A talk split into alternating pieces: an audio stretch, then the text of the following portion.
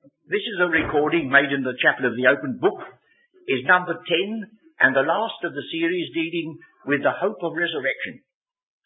It is our custom at this meeting to read a portion of scripture together, and if you care to join us, will you switch off for a little while and read the epistle of Jude.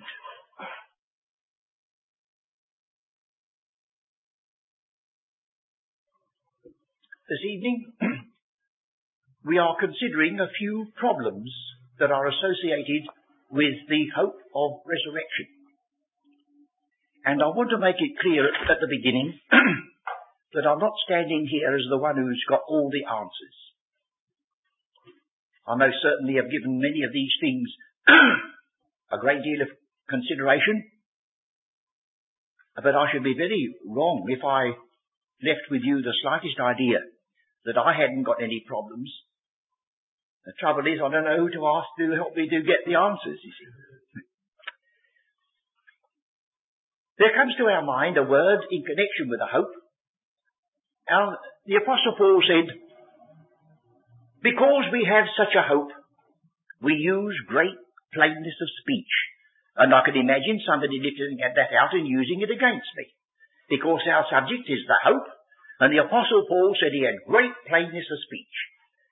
But of course, if we go to the passage that is quoted there, that is referring to the difference between the uh, veiled face of Moses and the unveiled face of Jesus Christ. And so, you see, Paul could stand in a dispensation where the Mosaic difficulties were all explained. But when you and I get to the last epistles of our calling, Ephesians, Philippians, Colossians. There's no more written by anybody else to tell us where some things are a little bit left obscure. So I quote another passage with regard to this, that the same apostle that said one thing, he said, but now we see through a glass darkly, or now we see by means of a mirror enigmatically, but then face to face. Now we know in part, but then shall we know even as we are known. So you see, coming right up to our own times, and the time of the apostle himself, he said there were some things that were still left a little bit obscure, and I have a feeling it's in the wisdom of God that it should be so. For you know the sort of person in the ordinary, average uh, things, that sort of person who knows all the answers, well, is not a very helpful friend, and sometimes can cause a good deal of harm. So I've prepared your mind, haven't I? To say, look, here's a puzzle. We'll all face it, but if we can't answer it, well, let's be honest about it. Now, I purposely left a little bit woolly when we were dealing with the question last time. Uh, I faced the fact that the Apostle Paul used an expression that had caused the disciples to stop and ask what the out resurrection of the dead could mean. And the apostle said that although he was perfectly certain of his salvation and the blessed hope that was in front of him, he said, not as though I had already attained. He said, I, I pray that I may have fellowship with his sufferings, being made conformable unto his death, if by any means I might attain unto the out resurrection, that which is out from among the dead. And I never told you just what the out resurrection stood for. And you know why, don't you? You guessed because I don't know. It may mean that there will be a segregation of the Lord's people who will have a resurrection that anticipates the general resurrection, takes place a little before in time. Or on the other hand, it may mean a segregation of the Lord's people who will not be separated in time, but just as a company. So if it's been left a little bit unexplained, it's in good hands, friends, for the Lord who's going to reward any one of us in that day won't say, Oh dear, dear, I forgot to make arrangements. All the arrangements are complete. And we can rest perfectly assured that it will be completely answered in that day. Now having said that, there is such a thing as an analogy in scripture. That is to say, we go to some other part of scripture, dealing with some other calling, and we say, well, that's what happened there. And there's a possibility that it'll happen there. So shall we turn once more to a passage you know full well, Revelation 20, where now you're going to get an interval between one resurrection and another that will last a thousand years. Now I'm not saying that there's going to be a thousand hours or a thousand days in between the one and the other with regard to what the apostle said. But here we have a, an evidence that there can be a, a, a gap between a resurrection that is a, to, do, to do with an overcomer and a prize winner and the resurrection of the rest of the dead. So shall we look at that in passing? Revelation 20, verse 4. And I saw thrones, and they sat upon them, and judgment was given unto them. And I saw the souls of them that were beheaded for the witness of Jesus and for the word of God, and which had not worshipped the beast, neither his image, neither had received his mark upon their foreheads or in their hands, and they lived and reigned with Christ a thousand years. So there's the emphasis. They not only lived, but they reigned. But the rest of the dead live not again until the thousand years are finished. So there's a gap of a thousand years that's stated without any further comment. This is the first resurrection. Now that word first is translated in chapter 21 verse 4 by the word former. And God shall wipe away all tears from their eyes, and there shall be no more death, Neither sorrow nor crying, neither shall there be any more pain, for the former things are passed away, and that's the meaning of the word. The former resurrection. Now the former resurrection implies a subsequent one. So this is one of a pair. And the other resurrection is at the end of the millennium when the prize winner is gone through and has reached the goal. And then there's a judgment according to works at the great white throne. And if you'll remember the seven churches of the book of the Revelation, to him that overcometh, that's repeated seven times, and I know thy works, that's repeated seven times. But the pity of it is we've handed over the great white throne judgment to the universal judgment of the whole ungodly world, and we make a little bit of nonsense of the next verse that waits us in Revelation 20. Shall I read it? I'll read verse 5 again. But the rest of the dead lived not again until the thousand years were finished. This is the former resurrection. Blessed and holy is he that hath part in the first, or the former resurrection. On such the second death hath no power, but they shall be priests of God and of Christ, and shall reign with him a thousand years. So whatever the second death means for those who in the second category, these are exempt. In the churches, it's also said, I will not blot your name out of the book of life. And if that simply means salvation, it's telling us something we know already. For if a person is redeemed, he'll never have his name blotted out of the book of life. God has assured that. So we've assumed that the book of life means the book of eternal life, and then we get our puzzles.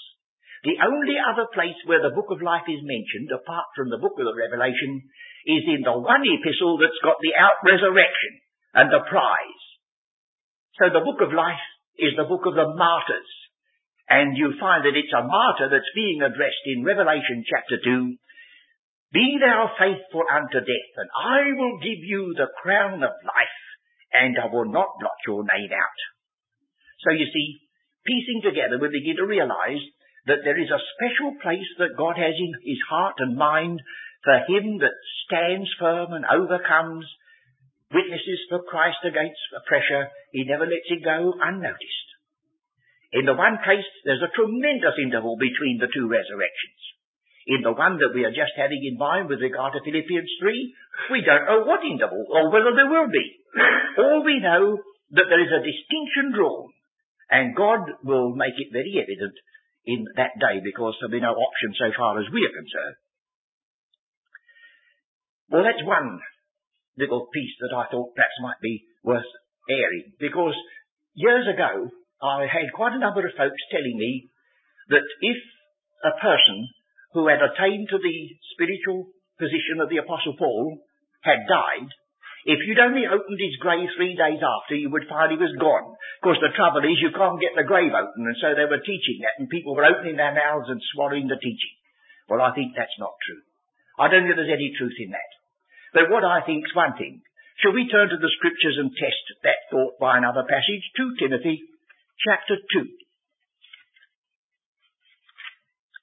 2 Timothy chapter 2.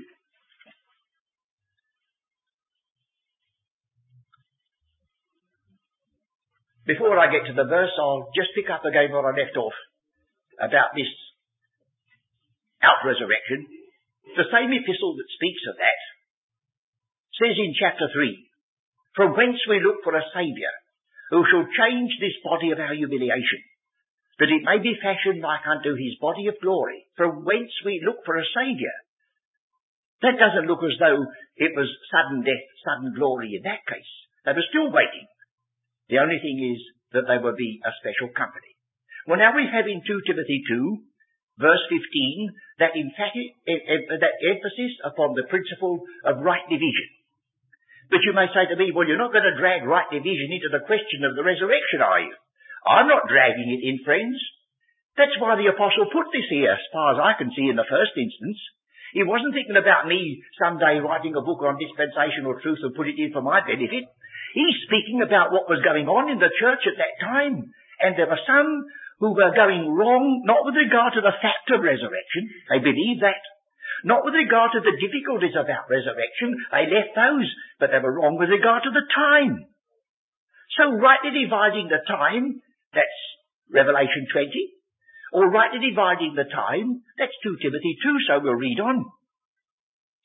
Study to show thyself approved unto God, a workman that needeth not to be ashamed, rightly dividing the word of truth, but he's still going on the same theme, shun profane and vain babblings, for they will increase unto more ungodliness, and their word will eat as doth a canker, of whom is Hymenaeus and Philetus. Now these are names that were known to these people, and they were possibly teachers in the assembly. They had an influence. Who concerning the truth heard, saying that the resurrection is past already, and overthrow the faith of some. Well now, if they were teaching that the resurrection of Christ was past already, that's a glorious truth, isn't it? Now is Christ risen from the dead, to die no more. So the essence of their error was they simply put it in the wrong time. If they said the resurrection of the believer was past already, then that would bring chaos in the mind and a good deal of concern. And he says it is, it's eating like a canker, and it's overthrowing the faith of some. So you see. Now, one of the um, points that I made when I was meeting this particular difficulty, I said to one of these folks who were speaking about, you see, they based it on this. They said, we are raised together with Christ now. Potentially, you see. Now I said, if you will look at the original, you'll find this fact, that the word anastasis, which means resurrection, is never associated with the word together with. Never.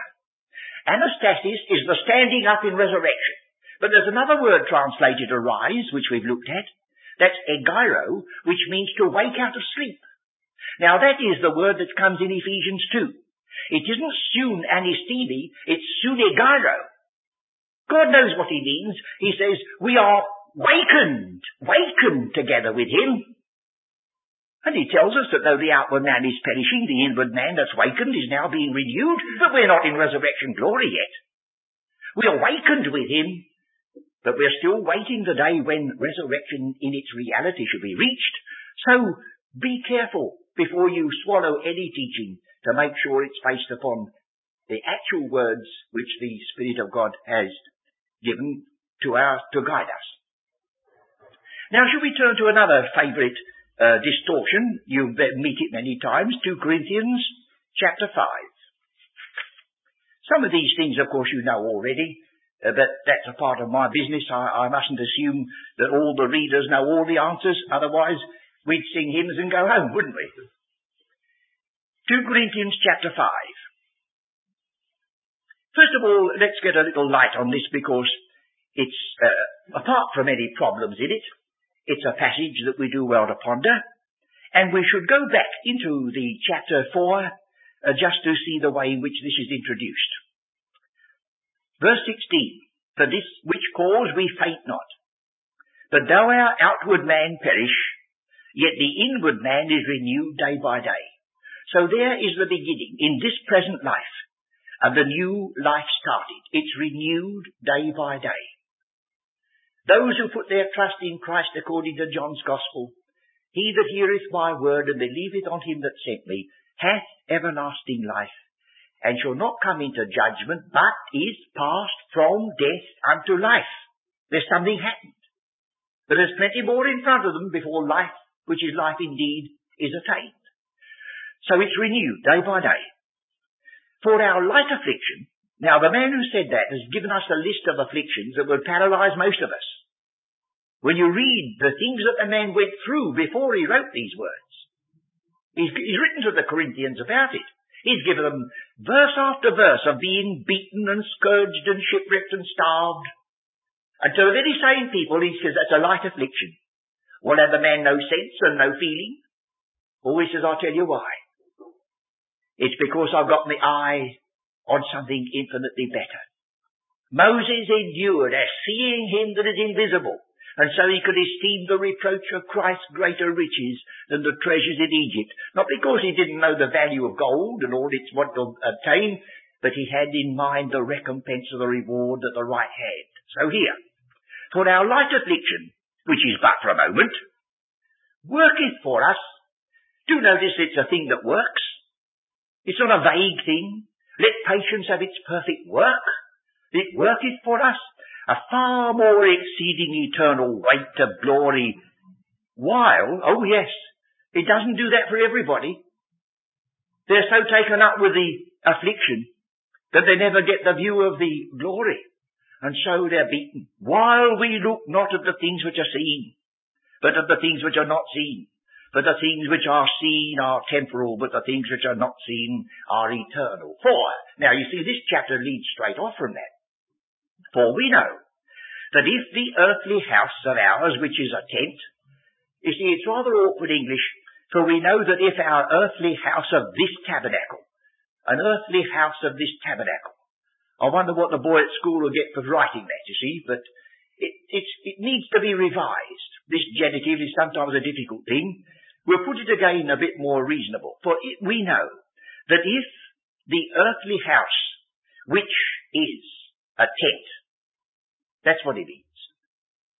This um, earthly house of ours is a tent. If that were dissolved, taken down, packed up and put away, a tent, we have a building of God, an house not made with hands, eternal in the heavens. So here's the, here's the pilgrim character with his tent. And he's going through the land of wilderness and desert and parched and waterless. But he's carrying with him, according to Hebrews 11, the title deeds, as I think you know. Faith is the title deeds of things hoped for. So he doesn't need your commiseration. He's not living in a tent just because he likes it. He's living in a tent because he has in view a better country and a better city. Just the same as Abraham and those with him. For in this we groan earnestly desiring to be clothed upon with our house which is from heaven. If so be that being clothed we shall not be found naked. Now the one thing this man said he did not want to be in a disembodied state, to be found naked. He would be very glad to get rid of this, but he wanted to be clothed upon. As you remember in the uh, parallel passage, uh, it goes that mortality might be swallowed up of life. Next verse. Now that word swallowed has already been used in 1 Corinthians. So they would remember it most likely. Death is swallowed up in victory when this mortal shall put on immortality. So there's not the slightest idea that the apostle was wishing that he could uh, die and go straight away to some disembodied state in a paradise waiting for a future day of resurrection. I suppose you know that Tyndale, who died at the stake in order to give us the translation of the Bible in English, which underlies most of our authorized version, he said himself that if this teaching which was going about with regard to this intermediate state were true, what need was there at the end of time to bring them all back and raise them from the dead? Well, you think most people would cut to the conclusion that that seems strange and yet they accept both things at the same time. So it says here, for we that are in this tabernacle do groan. Twice it says it, we groan. God doesn't minimize the fact that this is a, a world in which the whole creation groaneth. But we were looking at Romans the eighth chapter at our Wednesday meeting. And we got to the point in Romans the eighth chapter that it comes three times. The creation groans, and we who have the first fruit of the Spirit groan, but then it says, and the Spirit groans himself. He's sharing. God is in it. He's not standing apart from it. So there's a sympathy here, although we have to go through with it. For we that are in this tabernacle do groan, being burdened. Not for that we would be unclothed, but clothed upon, that mortality might be swallowed up of life. Then comes the um, verse that is so often partly quoted. Verse 9. Absent from the body, present with the Lord. It's said like that. You might get a nice little card with it printed on. Absent from the body, present with the Lord. Leaving in the mind, leaving in the mind that that's what the apostle taught. But what he said was this. Wherefore we labour, that whether absent, Uh, present, or absent, we may be accepted of him. Verse 8, we are confident, I say, and willing rather to be absent from the body and to be present with the Lord. We're willing to exchange the one for the other. But it doesn't give any idea of time. You remember in Philippians he said if he had his option, he would gladly depart and be with Christ, which is far better. But he said, I'm going to stay for your benefit. That's the spirit of Philippians, not putting himself. But, the, but neither passage teaches that there was no interval between the two. It simply expresses the feeling that, oh, I wish this were all over and the glory had come, as many a child of God has expressed. So let's, when we do quote scripture, let's see to it that we do quote it and not misquote the scriptures. And I wouldn't, uh, if I were you, I would keep a little self-made rule. Never argue with a closed Bible. For you'll find the best of us will misquote it somewhere and put a word in or leave a word out, quite honestly. But keep it open and not only to look at the verse you're quoting, but very many times in the very next verse or the context is the answer you're both arguing about and haven't seen. So here we have then another one. All the apostle is saying that with the circumstances of his life, the afflictions that he'd gone through, he would, if he had the option, rather be absent from the body. I think I told you, dealing with this once before, that I used this at the end of a two months course of Bible teaching in Canada. There was one of those meetings at the end where the chairman said what a lovely person I was and they were sending all good wishes and whatnot. And then I said to them at the finish, I said, now you wouldn't be offended if I adopted the language of the Apostle Paul and said, now I'd rather be absent from Canada and back home with my wife and family. But none of you would misunderstand me and think that I'm going to be there in the next minute it's going to take me a journey down to Montreal. I've got to get to the ship. I've got to go through customs. I've got to get across the Atlantic. I've got to go from Southampton. Oh, I've got a whole bit. I'm still saying I'd rather be absent from Toronto and present in London. Same as the apostle did. And we must see that we use the words uh, with a certain amount of common sense. Well, now we've got one or two other little features uh, that um, I think demand some sort of a question. I say little features. Here's a question that's been ventilated, and an answer has been given in the affirmative in some cases. Will any ungodly, unsaved person be raised from the dead? The argument is that life is the gift of God, that eternal life is to those who have been redeemed and saved. Well, the scripture also says that the wages of sin is death, the wages, and that they perish. And so you could say, well, it looks as though that's the case. Well, I'm very thankful to feel this, that there are two aspects of truth with which we're associated, the positive and the negative. Now the positive is the salvation side. The positive is the eternal life side.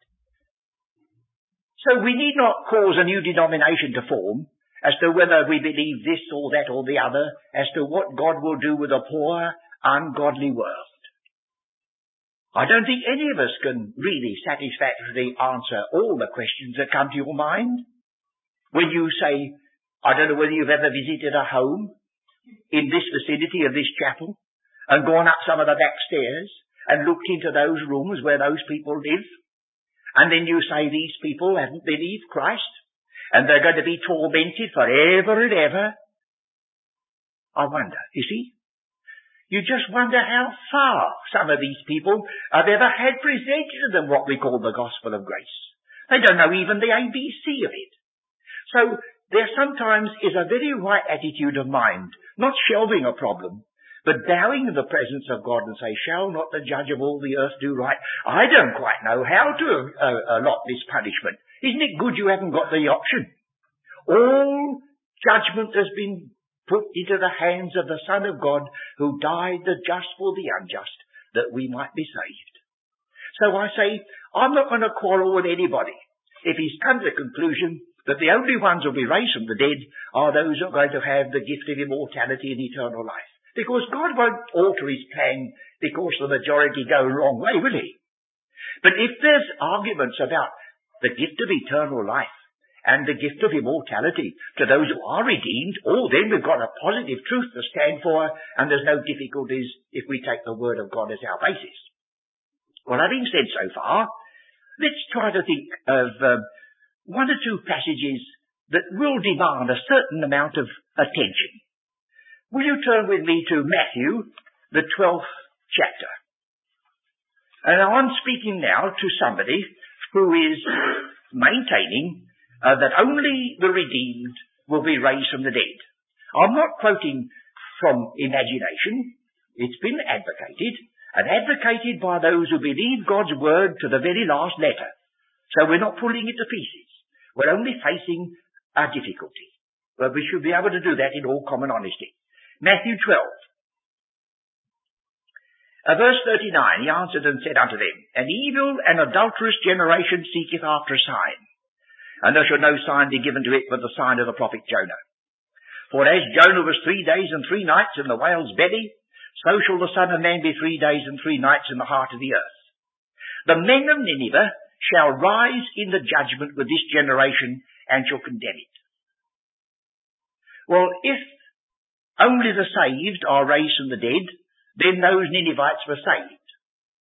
But is that a quite legitimate thing to draw from the record that we have in the book. They repented, of course, and wore sackcloth because of the judgment that was coming. But all the annals that we get of Nineveh at that time and onwards uh, are not the records of Christian people. So here we have the men of Nineveh. Or we find it again in verse 42. The queen of the south shall rise in the judgment with this generation and shall condemn it.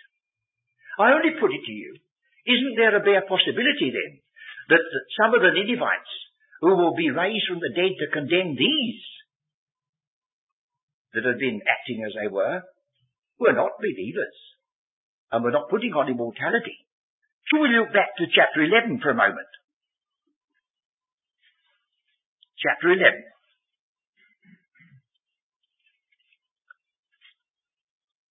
It says in verse 20, Then he began he to upbraid the cities wherein most of his mighty works were done, because they repented not. Woe unto thee, Chorazin!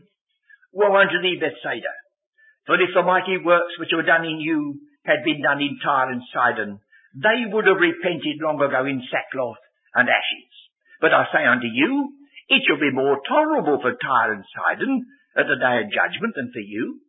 Does that mean to say all that Tyre and Sidon were all Christians? All believers? Or, let's take the extreme case. Verse 24. But I say unto you, that it shall be more tolerable for the land of Sodom in the day of judgment than for these, than for thee. Now you're not going to fall back on the word land, are you, and say, there's not, not people, because you can't say it's going to be more tolerable for stocks and stones. The word is often used for the people. The whole city was moved. Well, it wasn't, not the stocks and stones, the people in it. So that's a get out. That mustn't be. So here we have the extreme case of Sodom. Being treated more tolerably in the day of judgment than Capernaum that had heard and seen the Christ of God. I say I keep a little reservation then. Because if it's going to be more tolerable for the Sodom in the day of judgment, then I've got to admit that somewhere there must be a space for those who were unchristian, unsaved, to be in the day of judgment. And that means if they're dead, they must be raised. Or let's take another argument. The Gospel according to John, chapter 5.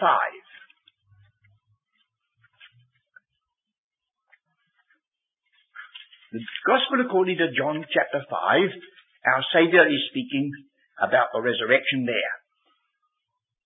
Verse 28, marvel not at this, for the hour is coming in the which all that are in the graves shall hear his voice, and they shall come forth, they that have done good, unto the resurrection of life, and they that have done evil, unto the resurrection of damnation, or judgment. Now, leaving as it stands here, you could make a case that this was the resurrection of believers, some being acceptable and some having to be judged as they will be at the judgment seat of Christ. That's been put forward. But I was held back from endorsing that uh, because um, of a peculiar word that is used here by the apostle when he wrote the word um, evil. This particular word evil is used again by him in chapter 3.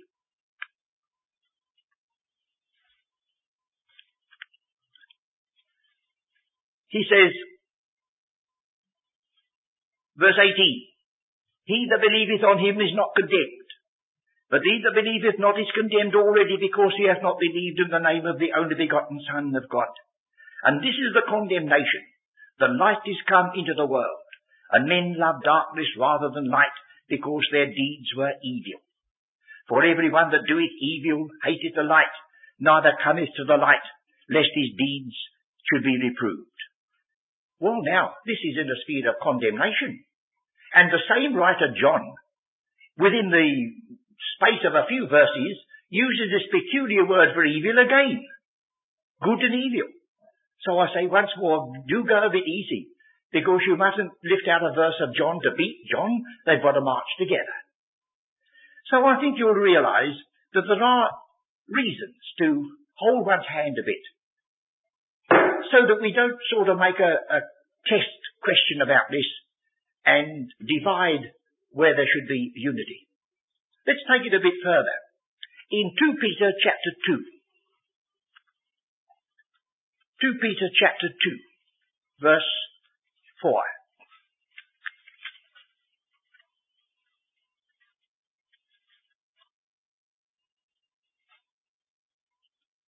For if God spared not the angels that sinned, and cast them down to hell, and delivered them into chains of darkness to be reserved unto judgment, they're reserved unto judgment, it says there. Then in verse 9, the Lord knoweth how to deliver the godly out of temptations and to reserve the unjust unto the day of judgment to be punished. I think that's sounding a bit definite, isn't it? And then, of course, a person may remind, remind us that there is a special word translated punished here. It's the word that is used in Matthew 25, eternal punishment, and the original meaning is to prune a tree. Well, you don't prune a tree to punish it, you prune a tree to get rid of that which is wrong and hope to develop fruit. So again, you see, it's not easy, is it, to get a cut and dried, black and white, hard and fast answer. Again, with regard to this word reserved, it's used both for the saved and the unsaved. 1 Peter 1 4, to an inheritance incorruptible, undefiled, and that fadeth not away, reserved in heaven for you. Well, some are reserved to an inheritance and some are reserved to be punished. And in um, I think, I think it's in chapter 2. Just let look again. Chapter 2, 17. I'm, I'm not sure about this. Oh yes, 217. These are wells without water, clouds that are carried with a tempest, to whom mist of darkness is reserved forever. Well, that's a mist of darkness reserved forever. Whether that's conscious or not, it's difficult to decide. But there is a reservation for some to be punished. In chapter 3, 7. But the heavens and the earth which are now by the same word are kept in store, reserved unto fire against the day of judgment and perdition of ungodly men. Well, I think they must be there then, don't you think so? Otherwise, it's high sounding words that have no meaning. And then, finally, I don't want to beat this too badly. I'm only airing it for the last time of this series to show that we can't always come down as I think I told you once in connection with this very subject of hope, I had a letter saying, will you not come down flat-footed with regard to, then it was all about the difference between 1 Thessalonians 4 and Colossians 3. And I replied, I can't come down flat-footed because the Apostle Paul himself who wrote it didn't. I had to leave it. There are some things that you have to say, well, I've searched it, I've analysed it, I've looked it backwards and forwards, I've worked out the structure, I've got every occurrence of the word, and still I'm not quite sure. I'm sure it's better to be like that than to invent some theory to make it look plausible, and then uh, ultimately, if not here, yet in the presence of the Lord, you're discovered bolstering up that which is finally untrue. But in Acts 17 we have these words. The apostle is there standing before these people, he has been given them a witness, and he leads on at last, after quoting their, their own poets and speaking about creation. He says, verse 30, in the times of this ignorance, God winked at. Well, that's rather familiar. The word could be condoned. At the time of this ignorance among Gentile nations, God condoned. But now commanded all men everywhere to repent. Because he hath appointed a day in which he will judge the world in righteousness by that man whom he hath ordained. Well, if those men that Mars Hill said, oh, we're ungodly, we won't be there, supposing the ungodly dead are never raised, well, what word is there to warn these people that a time will come when they will be judged? It doesn't seem to have any meaning, does it? because he hath appointed a day in which he will judge the world in righteousness by that man whom he hath ordained, whereof he hath given assurance unto all men, in that he hath raised him from the dead, and all judgment is given into the hands of the Son. Well, I thought that before we brought the subject of the hope of resurrection with all its glory and its certainty to a conclusion, I should, at least, ventilate one or two of these rather problematical passages, so that you who are listening, you may in your turn search and see as true Bereans, and in the presence of God come as far as you humanly may to some definite conclusions. But always be prepared to acknowledge that there are margins. The greatest of us, as well as the lowest, lowliest of us, must admit that we are standing in front of a revelation of God that has been so written that at one period nobody seems to make anything of it at all. And then the time comes when some word is illuminated and that which was a puzzle to our forefathers may become as clear as daylight to ourselves. Or there may have to be a moment when we still say, at the very end of our researches, we now see by means of a mirror enigmatically. But then, in that day, we shall see face to face. Now we know in part, and we prophesy in part, or we teach and we speak in part. But then, when that which is perfect is come, that which is in part shall be done away. Well, I don't know whether you'll agree with me, friends, that that which is perfect has not yet come. As far as our acquaintance with the lives of one another and the columns in the newspaper and the things we're reading about the earth and what's coming upon it is very, very far from the perfect condition yet. So if that's the case, it may be in perfect harmony with our calling that on certain occasions and in certain directions and under certain circumstances we should have to walk by faith and not by sight. And where we cannot fully interpret or understand the grammatical construction of any passage that bears upon our hope and our calling, let us remember that one thing remains unchanged, the character of our God. And where we cannot explain, we can most certainly fully, confidently trust.